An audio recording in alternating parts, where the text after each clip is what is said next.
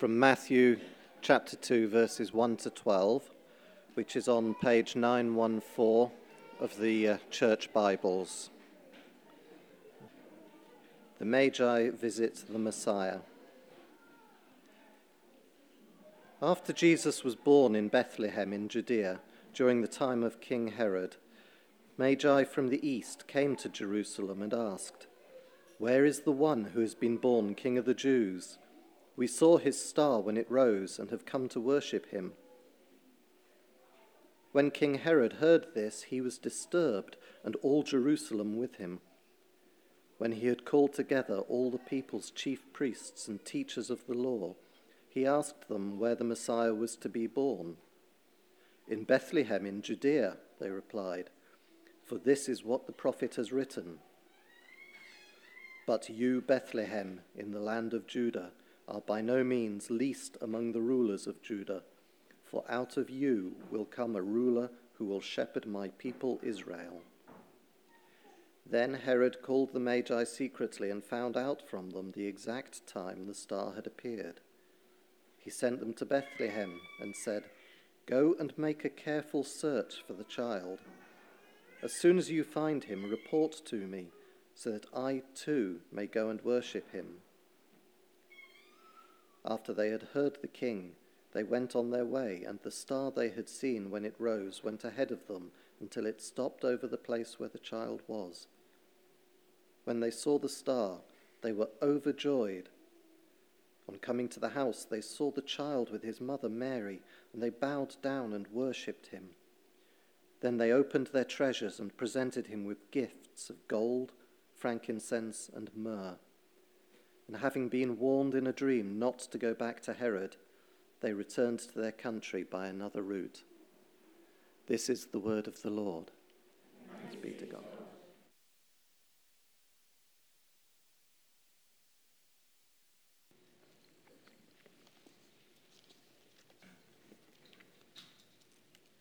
Let's pray.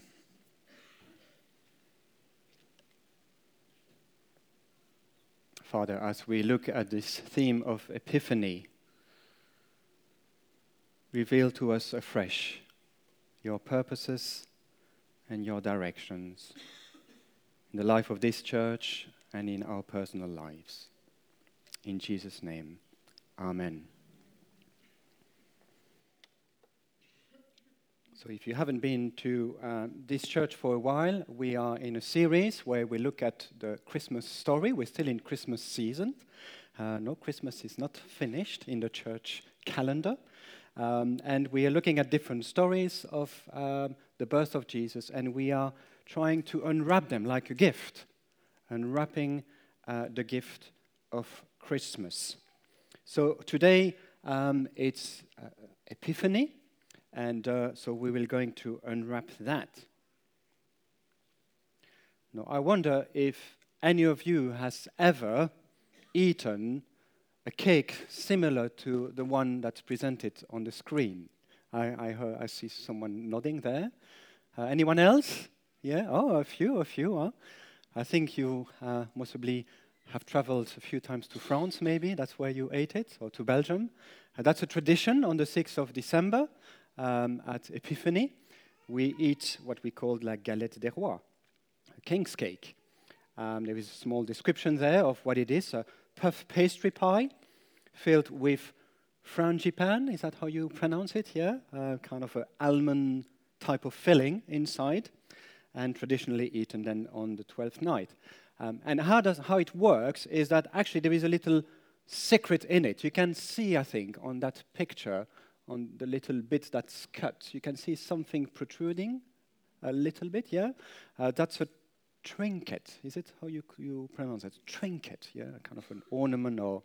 Um, and in French we call it la fève, which actually means beans. That was before, but now we have kind of modernized it and we have this kind of plastic trinket in it.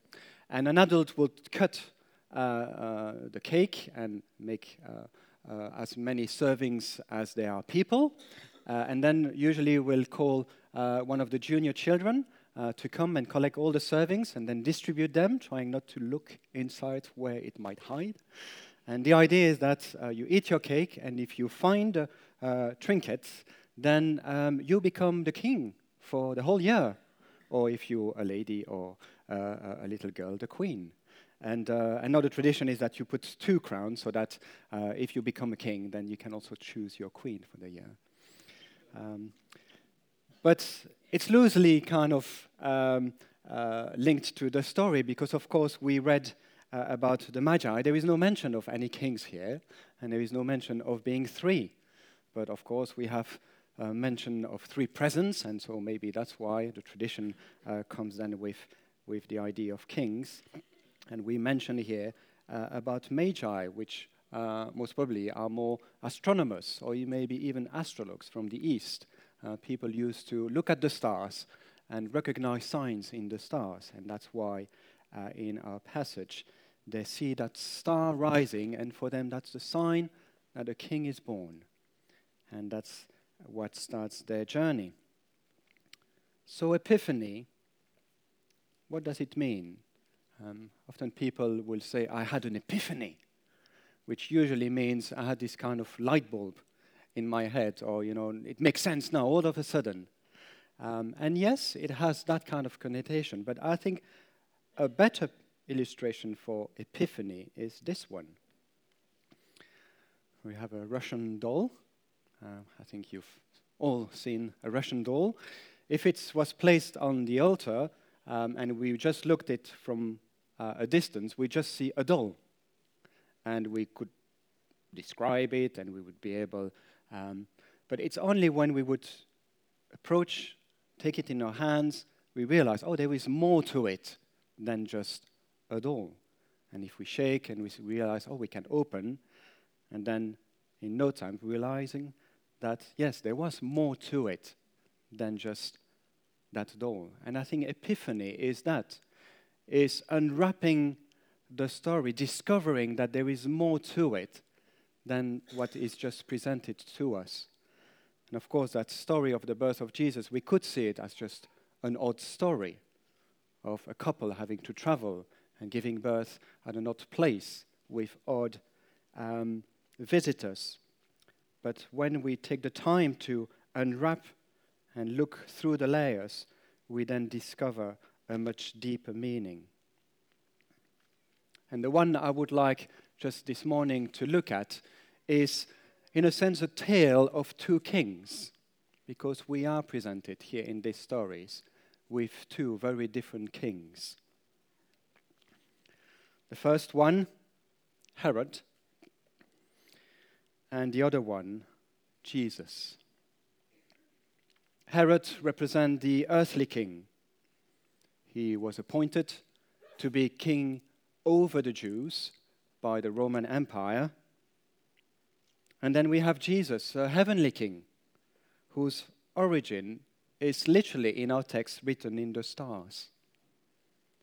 One lived in a palace, comfortably fed and clothed, with all the facilities and luxuries of his time. The other one is born in a humble place, sleeps in a manger, experience the world away from all those luxuries and safety. On the surface, we could say that Herod is the lucky one, with power and influence and wealth. He's able to call religious leaders, and they come. He summons the wise men to inquire more about this news, and they come. The other king, Jesus, is tucked away in a small town called Bethlehem. He's totally dependent on his parents for food and survival. No outward power, influence, or wealth. Yet, when you scratch the surface, when you unwrap the story, when you go through the layers and get to the heart of it all, you will discover that this earthly king, Herod, is visited by the wise man, but in our story there is no mention of any presents to him. No mention of any special honor. While when he visit, they visit Jesus, they present those three um, gifts that we heard in our confession of gold, myrrh and frankincense, and they bow down and worship. There is the common knowledge that, uh, the common saying that knowledge is power. Well, in Herod's case, when it really matters, he does not know. He has to be told by the wise, wise man that a king is born, and he has to be told by the religious leaders about his origin and where he was supposed to be born. The religious says, Oh, Bethlehem in the land of Judah, are by no means least among the rulers of Judah, for from you shall come a ruler who will govern my people. And then we see in Herod someone deeply disturbed, troubled, someone anxious when he hears that a possible contender has been born. And that anxiety spreads all around him in the city of Jerusalem. And that's what anxiety usually does it spreads around. We read that he's a secretive person and a liar, faking an interest in this child when his real intention is to get rid. And so he says to the Magi before they leave, Go and make a careful search for this child in verse 8. As soon as you find him, report to me so that I too may go and worship him. But of course, a little bit later in that chapter, in verse 16, when Herod realized that he had been outwitted by the Magi, who had been warned in a dream not to go back to him, he was furious and gave orders to kill all the boys in Bethlehem and its vicinity. The other king, Jesus, does not need to use schemes or status to attract. The heavens themselves directs people to him. Last week we heard how angels went to shepherds to tell them the good news. And today we hear about a star leading those wise men. He does not need a palace and privileges or luxuries to be recognized as a king. In our passage, we read that when the star had, when the star they had seen, when it rose, went ahead of them until it stopped over the place where the child was. And when they saw the star, they were overjoyed. On coming to the house, so they were not even yet, they hadn't even seen Jesus, they were overjoyed just on coming to the house. They saw the child with his mother Mary and then they bowed down and worshipped him.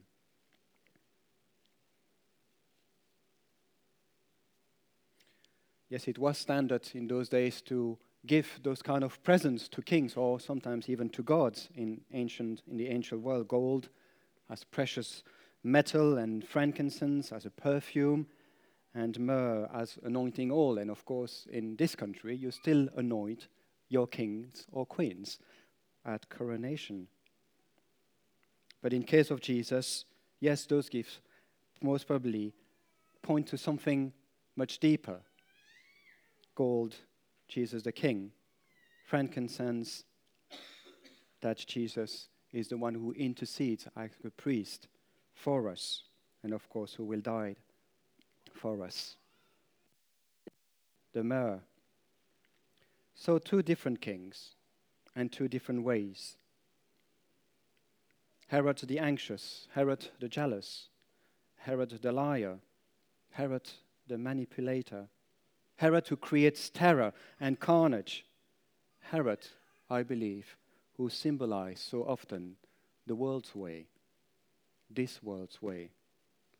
And thinking back to last year, a few of those examples of Herod's way in our own world today. The growing number of terrorism acts Istanbul, Istanbul, London, Manchester, New York, Stockholm, Barcelona, just to name a few. Herod's way in the exposure of lying and cheating companies and organizations. Herod's way in the spread of fears and anxiety and division by world leaders or party leaders when people companies, organization leaders function like Herod to ascertain their power, consolidate their position, or force their ways, it always ends up in people being hurt and losing their lives. But the disturbing reality is that Herod's way is not just out there, it's also closer to home. It's in our working places, in our schools, in our communities, in our churches, in our homes, and dare I say, in our own hearts at time. Here is what one of the commentators of this passage says For us, we must recognize the internal contrast between that part of our inner self which is willing and joyful and accept the lordship of Christ, and that darker side of ourself which firmly and persistently rejects his high rule, his, high, his right to rule. So we shouldn't too quickly scoff at Herod until we have acknowledged the Herod in ourselves. But Herod's way is not the Christian way. It can never be the Christian way. It can never be the church's way. It can never be a Jesus follower's way. So, beyond this implicit contrast of the King Jesus and the King Herod, we are actually presented with different responses to accept Jesus as our Lord or to reject. And Matthew contrasts the eagerness of the Magi to worship Jesus and the apathy of the religious leader or the outright hostility of Herod. And so the antidote for us is, I believe, to be more and more like the Magi, seeking out the true King, bowing down to his lordship, rejoicing and worshipping him, and becoming less self serving Herods. This King Jesus, 30 years after, said of himself, I didn't come to be served, but to serve. And that is what his followers should do. He said, This is how everyone will know that you are my followers, my disciples, if you have love for one another. Love is not like Herod, self seeking, it creates space for others to grow. It is not critical or harsh or jealous, but it encourages and builds other up. And of course, we have the famous passage of what love is in 1 Corinthians 13, and the message translated this way Love never gives up. Love cares more for others than for self. Love doesn't want what it doesn't have. Love doesn't strut, doesn't have a swelled head, doesn't force itself on others isn't always me first, doesn't fly off the handle, doesn't keep score of the sins of others, doesn't revel when others grovel. I like that one. Doesn't revel when others grovel. Takes pleasure in the flowering of truth. Trust God always. Always looks for the best. Never looks back, but keeps going to the end. So, like the Magi, may this coming year, for all of us, maybe we, may we be open to the heavenly signs, to the whispering of the Holy Spirit, to the presence of God in every situation, making time to journey in prayer and learning. And later on, you will hear about our prayer initiatives that will start on Monday. Um, and if you can't do the six o'clock morning, which is challenging, I know that the challenge is why not five minutes a day or 10 minutes a day? It's better to do five minutes a day than to think, oh, I should do one hour a day but never do it. So that could be a good challenge for us. Five minutes a day, making space to be with God. And as we learn to bring all that we are, the good side and the bad side, the places where we've accepted already, Lord, Jesus as our Lord, and maybe those darker places where we often act more like Herod. When we bring it all to Jesus, may we experience the exceeding joy of the Magi and renew a commitment to follow and worship Him and Him alone. If you were here last week, we have this prayer for New Year, so I thought it would be a good time to end this talk with that specific prayer. So if we can all stand up and use the words there as a prayer for this coming year, which speaks about opening ourselves afresh to God and following His ways and not Herod's ways. Let's just take a moment of quietness before we start.